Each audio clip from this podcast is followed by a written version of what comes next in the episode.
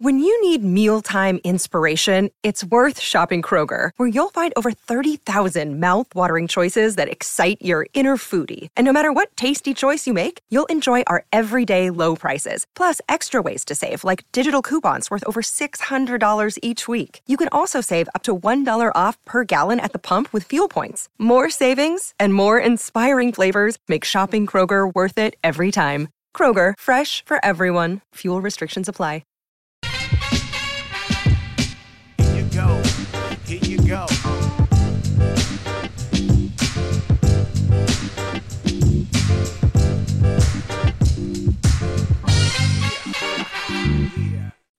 straight. Nothing personal word of the day. It is Wednesday, June 28th, 2023. And the word of the day is straight, as in Steve Cohen is going to give it to you straight. The New York Mets are an unmitigated disaster. I love how many different ways we can cover this. It's great content. It's no Danny Boy, but Stevie has been dreamy. And yesterday took a turn from the sublime to the ridiculous. When you are 16 and a half games back, almost 10 games back with the Marlins, who are leading the wild card, your pitching is mediocre, your hitting is mediocre, your record is poor, your fan base is furious. 35,000 people are still showing up to games, but they're not happy. Welcome to New York. Is the honeymoon for Steve Cohen over? They sit around in the front office. Billy Eppler, the GM of the Mets, has to speak to Steve Cohen every day. I will promise you they speak every day. They may not see each other every day, but they speak every day about what's going on with the team. Owners have a general rule, every one of them. I don't want to read about my team in the paper something that I didn't know. You better call me and tell me because I don't want to be ordinary. I own the team. So you'll call up your owner and say, This guy's unavailable. We're going to send this guy out. What do you think if we do this, we do that? Some owners want to have the say in what happens, what the transactions are. Some owners want to be told. More owners than not are going to be intimately involved in the day to day. When it gets to be July, that is the time of the season where you can no longer look at your fan base and look at your media, look into the camera, and say it's early, everything's fine. It's absolutely acceptable when there's a slow start in April, when your May is only okay. You can still say it's early. My favorite expression it's still early, but it's getting to be early middle or it's middle middle. Remember when I say it's early late?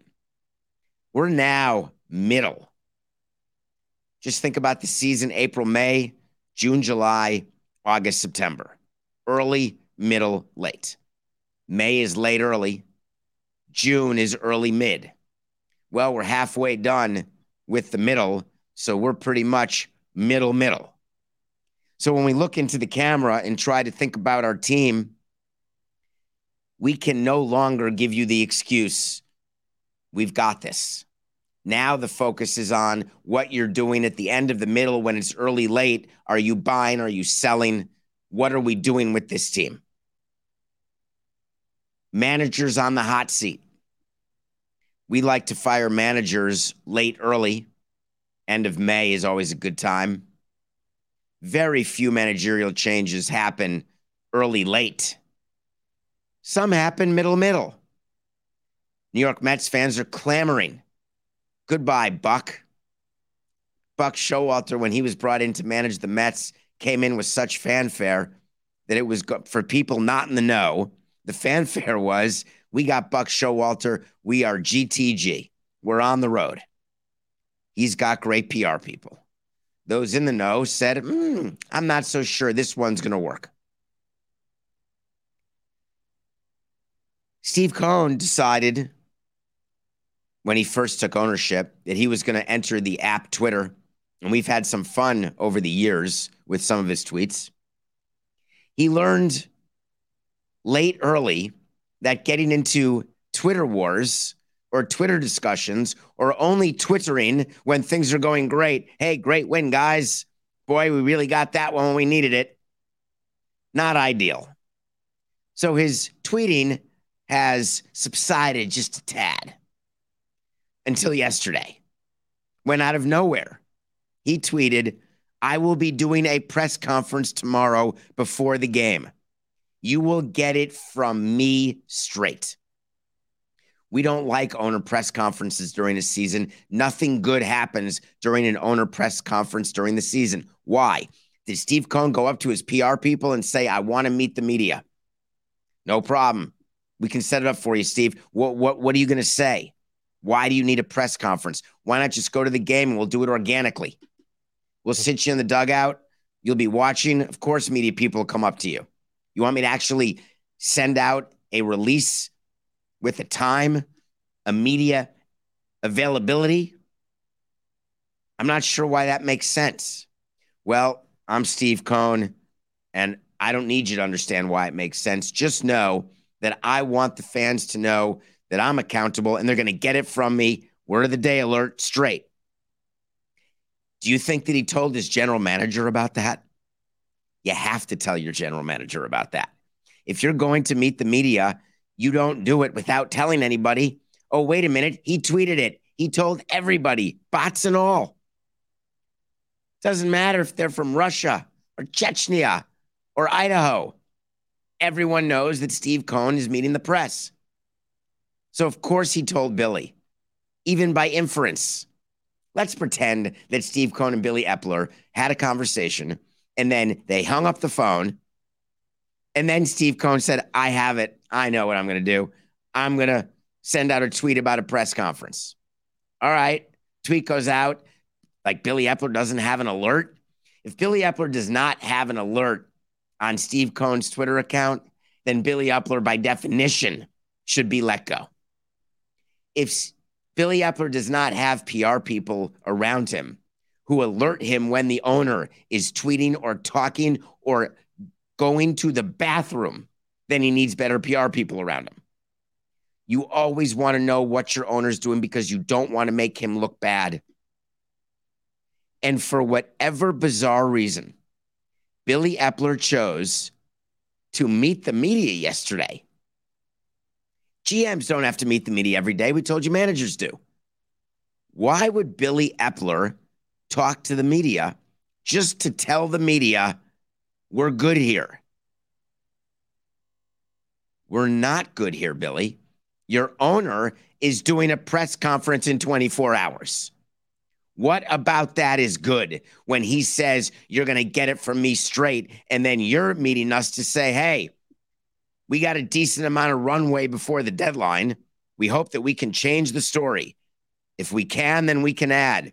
If it doesn't, then we'll just have to create other opportunities and see what else exists out there. But I love you, Buck Showalter. Don't you worry. I'm not making any changes. Do you think that the media or the fans look at Billy Eppler meeting the media and say, oh, Steve Cohen's going to have a press conference tomorrow, but Billy Eppler knows what's going on? Billy Eppler's the one really in charge, not Steve Cohen. It's preposterous. But Billy Eppler gave the vote of confidence to Buck Showalter, telling all the fans who've been criticizing him he's had a good amount of adversity heaped his way, Eppler said. Bucks handled that adversity, and he's the guy to get us back on track. I always love that.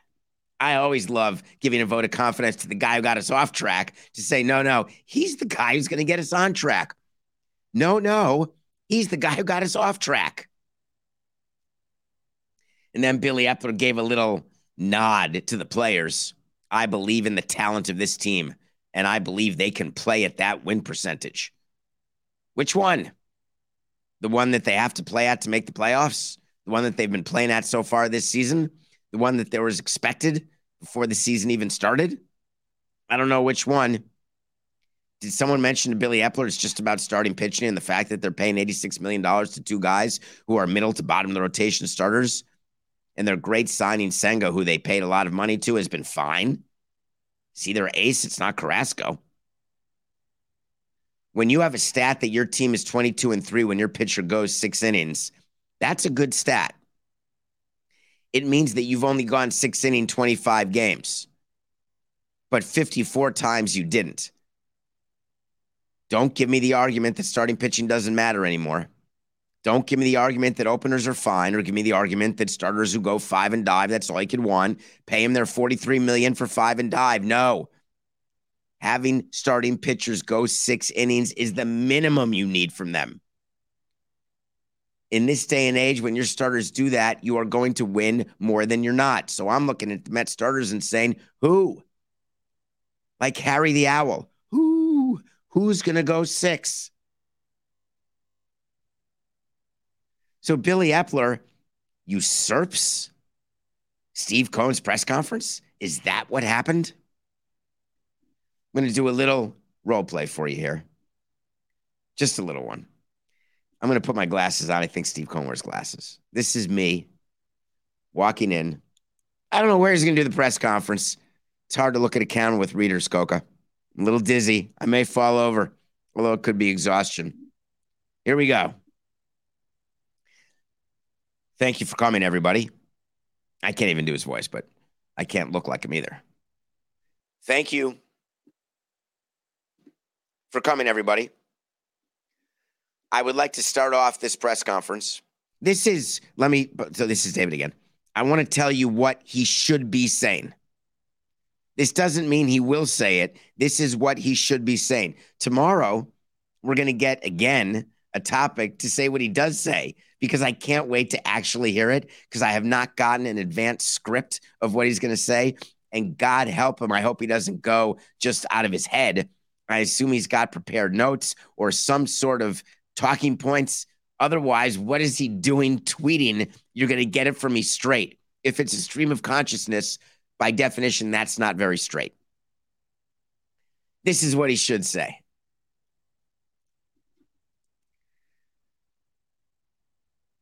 Thank you all very much. I just would like to be very clear that I do not enjoy anything about what is happening this season other than the fact that the great fans of the New York Mets have continued to support this team and believe in this team. And I have personally let you down, not because we don't have a high enough payroll or because we did or did not sign certain players. But the group of players we've put together so far have not performed up to the level that we expected them to perform at. It is my expectation that this team will get better.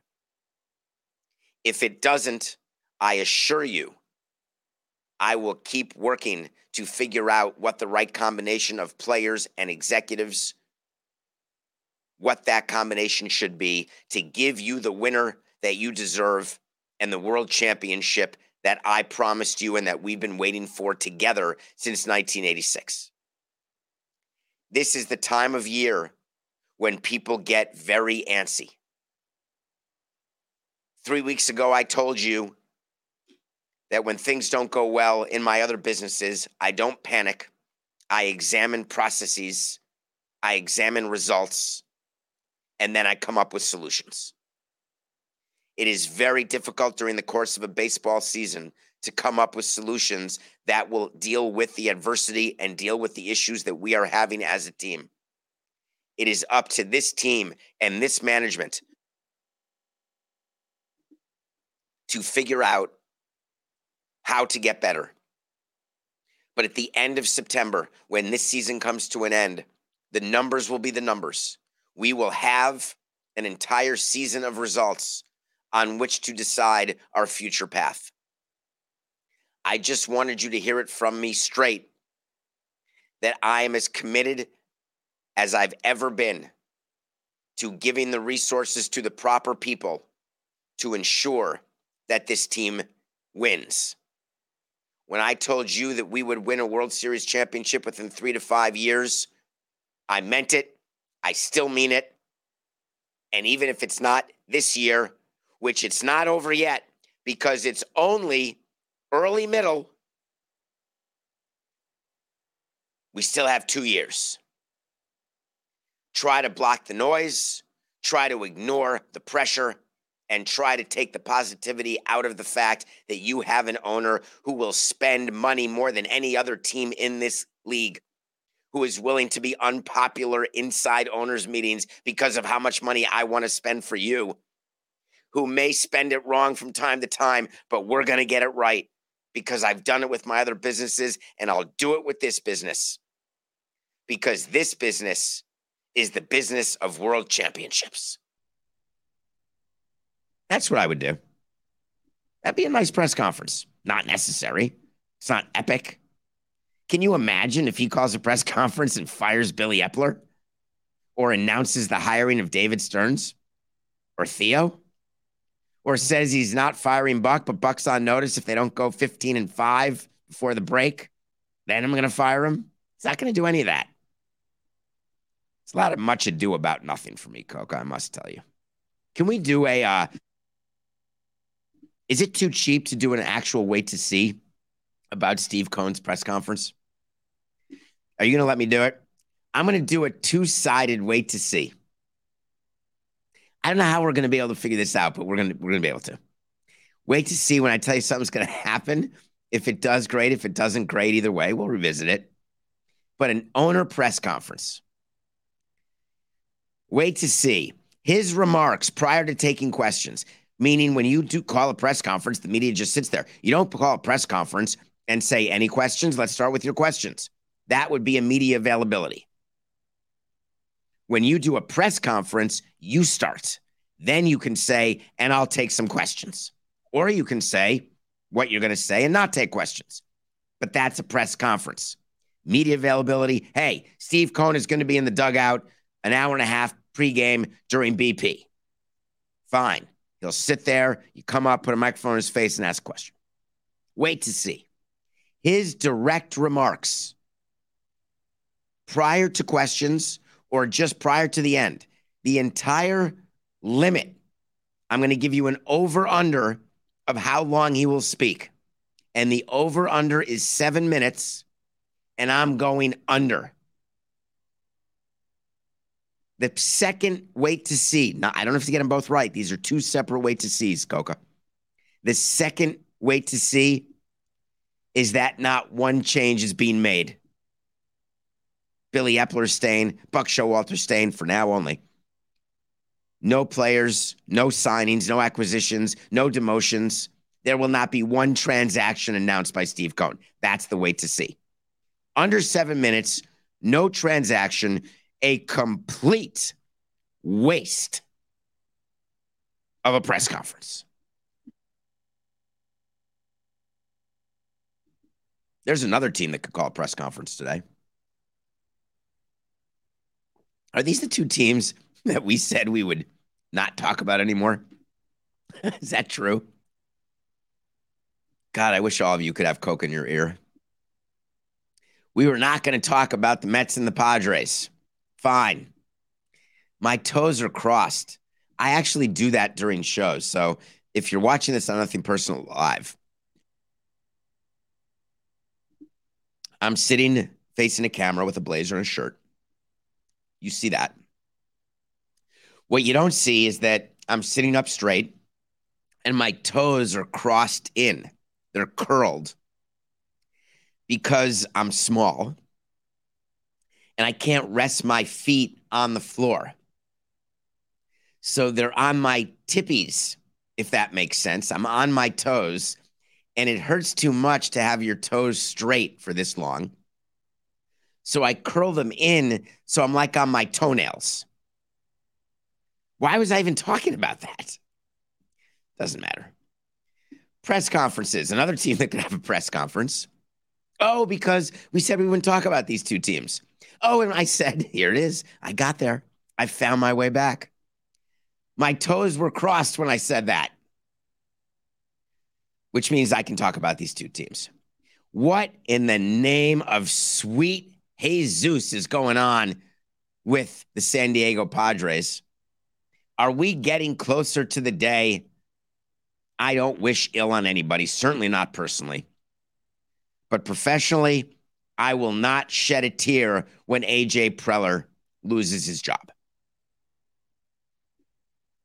Peter Seidler has given him more money, the owner of the Padres, spent more money irresponsibly, giving John Middleton a run for his money, giving Steve Cohen a run for his money, if not outpacing them both, actually, given the market size and the revenue of the teams. Yes, Mike, the Padres are getting crushed, even with sellouts. All of that said, they've got four superstars on their team. Four. Manny Machado, superstar. Xander Bogaerts, Juan Soto, superstars. Fernando Tatis, superstars. This is an all star team that was put together. Forget the fact that Tatis missed the beginning of the season. Forget his steroid suspension. Forget the fact that Soto had a slow start. He's only hitting about 250 since he joined the Padres. Forget the fact that Bogart started hot, then got a little cold. Tatis has been great. Machado is Machado, is Machado. They're pitching led by Blake Snell's five and dive. Darvish has been fine. Musgrove. Something's wrong with the team in that they put a collection of players together who simply can't win together. So I started thinking about why. And the logical explanation when you've got a good team that underperforms, you can chalk it up to, hey, that's baseball. You can. You can let a season go by. But when it's multiple seasons and multiple sets of players who are brought together by a GM, put together like a fantasy team, and it's never worked, wouldn't you begin to think it may be the way you're doing it? One of the dangers of having a fantasy team, it's not a danger in fantasy because they're not together in the clubhouse. It's easy to put together a fantasy team. No one has to like each other. 26 guys, 26 cabs is a perfect plan. It used to be in baseball, you can win with 26 guys, 26 cabs. That's the expression. The expression actually is 25 guys, 25 cabs, but now there's 26 guys in a roster. So that's the expression. And that means that players who just don't like each other. I've had plenty of teams in my day where players don't like each other and they've been good. Plenty of times when they do like each other and the team's been bad. But is there something deeper going on with the Padres? And then I took a closer look and I started thinking about my main man, Boras. Scotty, what are you doing? Are you nervous that you're not going to get Juan Soto paid because you had him walk away from the Nationals' $440 million deal and now no one's going to come close to that and he's freaking out and you made a promise that you can't achieve?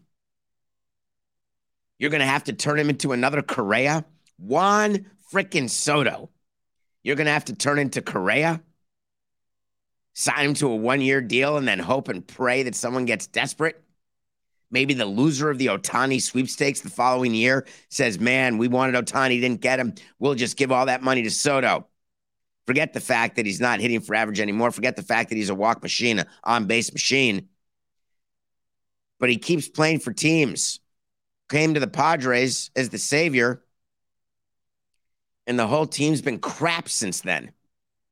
You've got to go convince every other team that Soto's not the issue. What if he is? What if that clubhouse is being torn apart by Juan Soto because he's jealous? And I only know about this speculation because I had a clubhouse where there were certain players who were paid and certain players who weren't. And the players who weren't paid were pretty pissed off about the players who were paid. Lest you all think that what the players are doing is going full Kevin Costner for the love of the game. They keep track of everything. Do you remember when I told you they keep track of the hype up videos and how many times you show them in the hype up video? If you think they're keeping track of that, or of where they're sitting on the airplane, or where their locker is in the clubhouse, or when and where they get to use the shower, if you think they're paying attention to that, do you think they're not paying attention to contracts that are signed by their peers, by their teammates? You think when I walk through the clubhouse, I didn't have to look at Jose every day and have him tell me, Jose Fernandez, when are you going to pay me? Marcell Ozuna, when are you going to pay me? Well, we made an offer. You turned it down. Why don't you speak to Boras? That's a lot of pressure. Wonder if that really upsets the clubhouse. What about all the rumors of Tatis in the clubhouse? Is that an issue? Was it an issue? Are they past the suspension? All forgiven? The relationships with D. Gordon changed after he got suspended. Is it possible the relationships are bad? Yeah. Is it definite? No. But something's going on within the Padres, front office, on field, that is causing them to not win. Is it the quality of the players on the field? No. It's the quality of the player off the field. And that bleeds on the field and it makes things worse. So, what do they have to do? They have to decide are they doubling down or are they giving up? And that is such a hard decision when you're running a team. Doubling down is saying we are going to keep this group together, screw them. We are going to make sure that they've learned to love each other and learn to win together. And we're going to hope that they all get hot at the same time and then carry us into the playoffs. They're chasing a bunch of teams in their division who don't get to play as often, but that's going to be one way to approach it. Or you say, we didn't get it right. And the Padres have done that so many times. What's stopping them from doing it again? They got these collection of veterans and they didn't get it right. Last time they just got rid of them and started again. Is Peter Seidler, the owner, willing to allow AJ Preller to do that to him again? No chance, toilet pants. If this group of Padres does not work out with one of the greatest managers ever in Bob Melvin, by the way, but if this group does not work out, it won't be AJ Preller who puts Humpty Dumpty back together again. It will definitely be somebody else. Last year, you remember they had to go through their run without Tatis. They thought bringing him back would make them accelerate, like putting jet fuel, propel them all the way to the World Series. Do you remember they got their butts kicked by the Phillies four to one? Soto had a terrible series, four for 18. Not the end of the world, small sample size. Tatis wasn't there. They had all their chips in last year.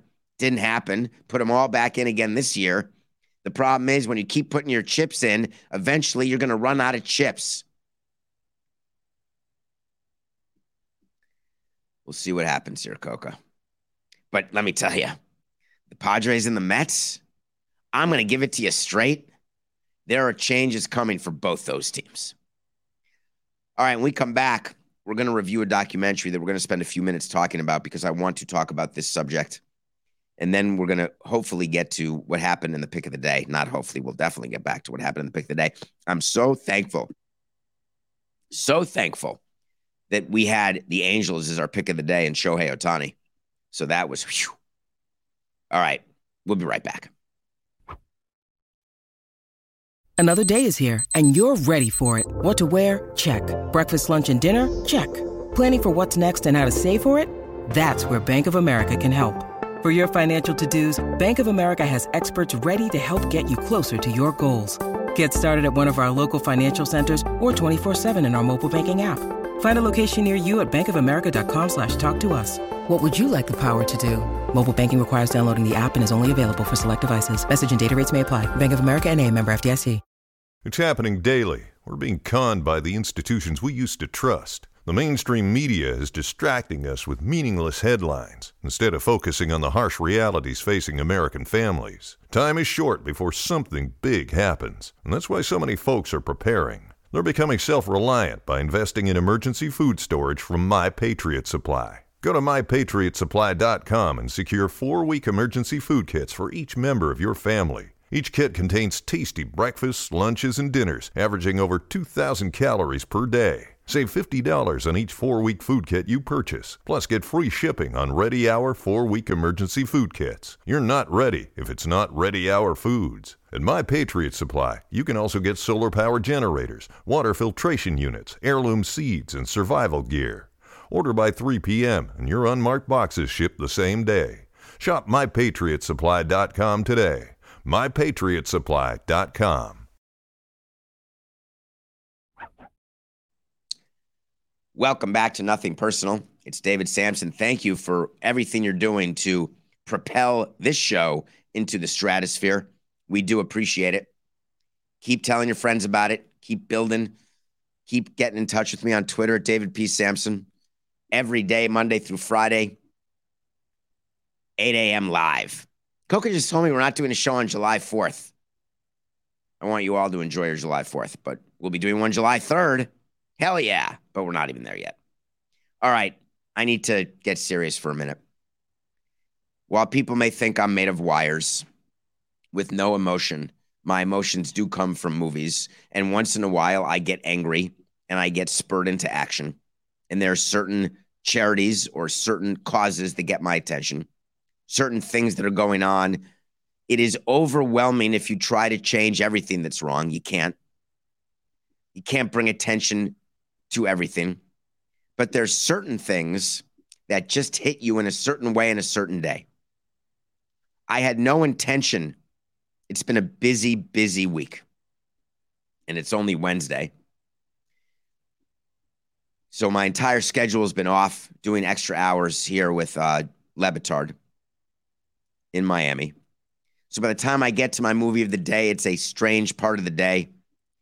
I'm still got to start working on the show, recording extra shows because I'm going to be away at the end of the of July visiting my son who is working out of the country this summer. So I watched this at a time when I was tired and I was a little grumpy. The name of the movie is called Take Care of Maya. Take Care of Maya is a documentary about a family. It dropped on Netflix and I just turned on Netflix looking for what am I going to watch today? And there it was. Didn't know what it meant. Take care of Maya. Didn't know who Maya was. Didn't know what it meant to take care of her.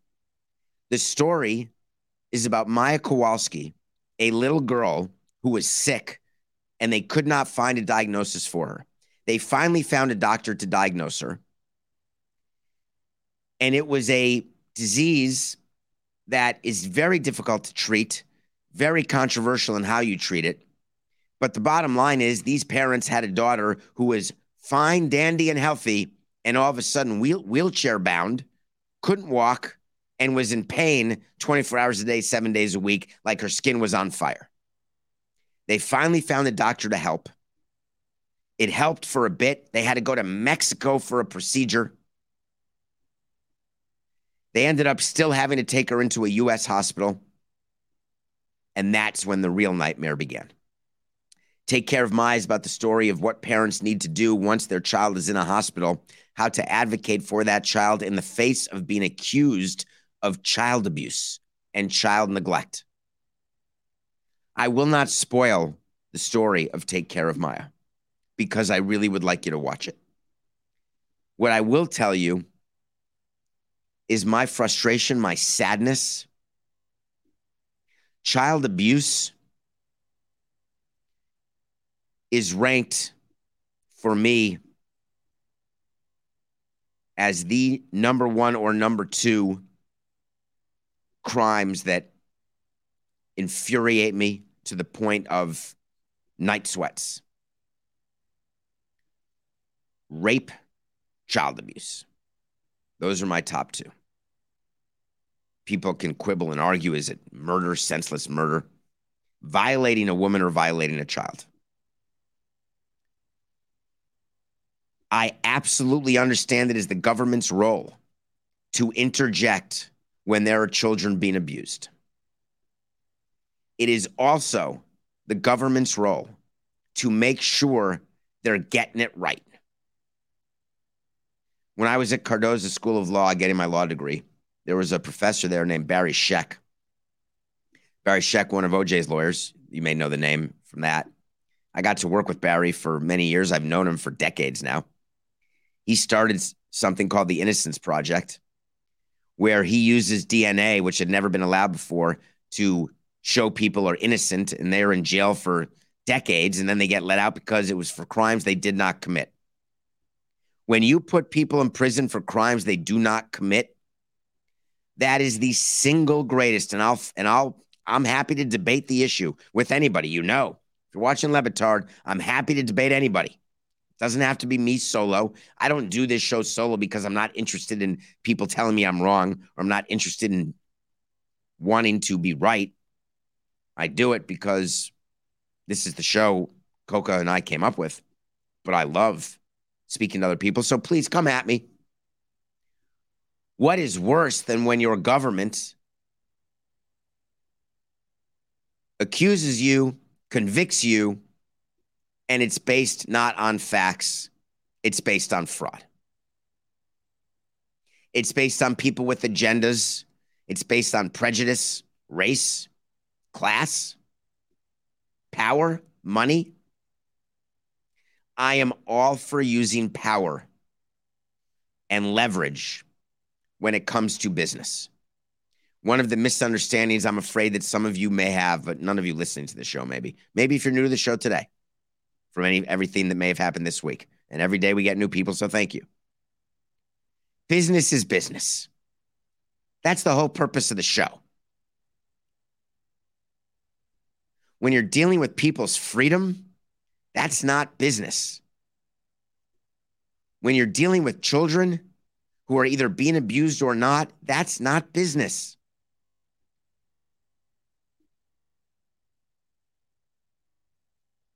Making money, finding leverage in a negotiation, figuring out ways to do deals, taking advantage of situations that because you see the playing field that other people don't see.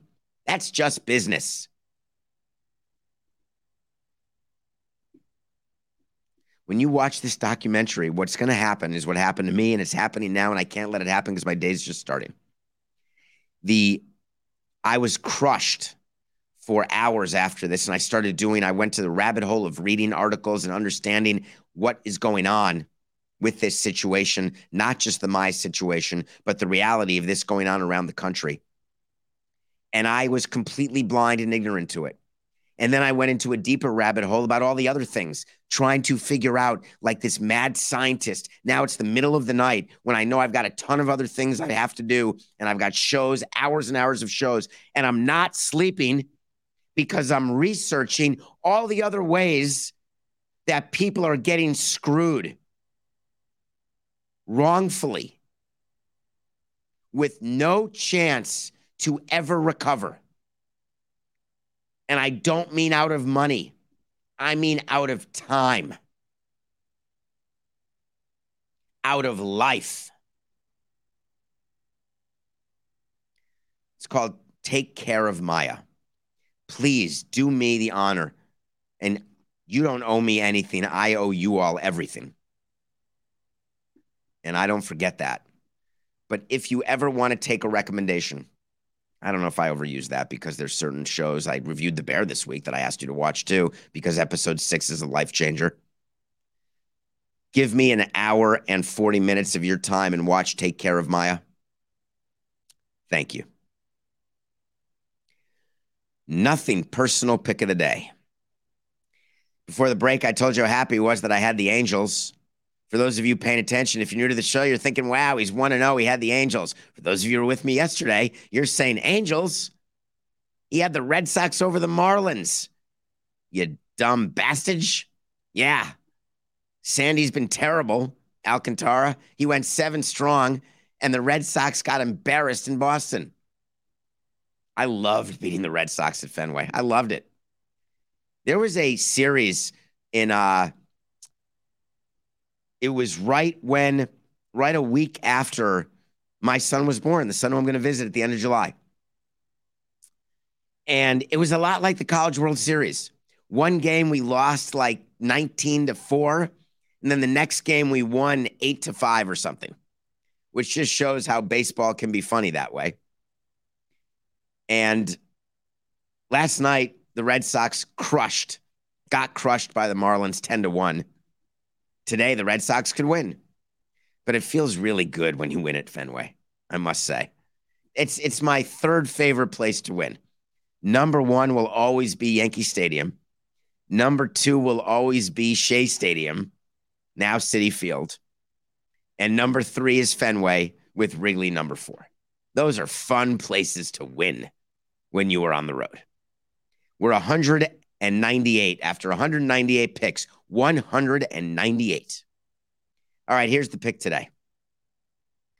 You know that uh, when you have team meetings, we've talked about how fun team meetings can be, and you purposely hold the team meeting when you know you're playing a crappy team or you're playing a decent team with a crappy pitcher. You never have a team meeting before you're facing Ohtani, before you're facing Zach Gallen. It's insane to do that because after a team meeting, you want to win the next game. Billy Eppler had the media availability yesterday, press conference, whatever you want to call it, from the earlier in the show. Steve Cohen had his announcement about his press conference, and the Mets responded. They beat the Brewers seven to two. They play the Brewers again tonight, and I'm taking a bit of a chance, but that's what gambling is. Senga's minus 150 over Miley and the Brewers. Brewers are in a battle with the Cincinnati Reds here in the beginning of the middle of the season. In the middle of the middle of the season. I guess we really are the middle of the middle, of course. 81 games would count as the dead middle, would it not? What is the record of the Mets, Coca? Do you have that off the top of your head? The number of games they've played? It's got to be in the high 70s at this point. We're getting very close to the true middle of the middle. So my prediction is that Steve Cohen is going to meet the media. 36 and 43 is 79. By the way, that's pretty close. After, I don't know if they're playing Thursday, but they have two more games and they will be absolutely in the middle of the middle. And then we start getting to late middle. So Steve Cohen is going to do his press conference. And believe me, it will be on in the clubhouse. We always make sure of that. Players are going to see it and they're going to be motivated. They're going to say, We've got our leader. We're going to win it for the Gipper. Senga over Miley. Maybe then, if the Brewers lose two in a row to the Mets, Mark Attanasio will do a press conference the next day. You better hope not. That's the pick. It is very, very frustrating, to say the least, when you've got a player who is really good one year and then it comes back and it's not as good. Extremely upsetting because what you do before the season is you project him to not just repeat what he did, but to be better. Now, there's certain instances where you can't do that. If the Yankees projected Judge to go 62, shame on them. The only thing they could project of Judge is hope to, hopefully he doesn't get hurt and he gets back to hitting 40 home runs. Hasn't quite worked out that way. Sign him to the long term deal. Things happen. Alek Manoah is a guy for the Blue Jays who've been underperforming this year as a team, and he is a pitcher. It's a guy who was in the Cy Young race last year. Are the are all the finalists? This is a total side note that I didn't prepare you for, Coke, and I'm sorry. The three finalists for the Cy Young Award last year, there were six of them, six, three in the AL, three in the NL. I believe that the winner, Sandy Alcantara, and Alek Manoah was one of the three finalists. So that's at least two out of six are really having bad years this year. I wonder how many of the six have had a hard time repeating and how many of the six have gotten better. So Alek Manoah is the guy we did the topic on, I don't know, must have been two weeks ago when he was optioned all the way down to the Florida State League because they wanted him at the minor league complex in Dunedin. instead of optioning a player who's not performing to double A or to triple A, which is what you normally do, they sent him all the way down to get looked at, work on stuff. Well, guess what? He finally started a game and it was rookie ball. Rookie ball. This is not major leagues, rookie ball. This is not even G League to the NBA. I'm trying to think what it actually is, but rookie ball to MLB is blank to the NFL. I got it. It's the Sunday night church league flag football team. No disrespect to people in rookie ball. That's the difference in competition. Alek Manoah goes down there. They let him pitch two and two thirds innings. He gave up 11 earned runs and 10 hits to kids who are teenagers in rookie ball. Of course, the media asked the manager of the Blue Jays, What in the name of Sam Francis is going on here? How could Alek Manoah have been lit up like a Christmas tree? He said, I saw the line score, but I heard the things we were talking about in terms of strike throwing, delivery, tempo, velocity. It was all positive. The rest of the stuff you take with a grain of salt. That's John Schneider, the manager of the Blue Jays, talking about who was supposed to be his ace talking about him getting lit up in rookie ball. And then he said it's the same thing as when we send our all stars down when they're rehabbing and they go 0 for 4 with four punches. Who cares? We're looking to see how they feel the next day, how their approach is. Those guys are rehabbing. Alek Manoah's not hurt. He just stinks. If you're trying to get your player to work on something, here's a word of advice you don't leave him out there to get embarrassed by giving up 11 runs in two and two thirds innings. If you see that he's having a bad inning, pull him, work on it on the side without the cameras. Then you can be proactive and say, Our plan was to get one inning of work, and he did exactly what we wanted him to do. He'll be out again in five days. You have to make it seem like you're protecting your player. You have to. Instead, they hung him out to dry. And a little quote from John Schneider after the fact saying, Hey, everything was perfect. They were sending a message. There's something else going on there.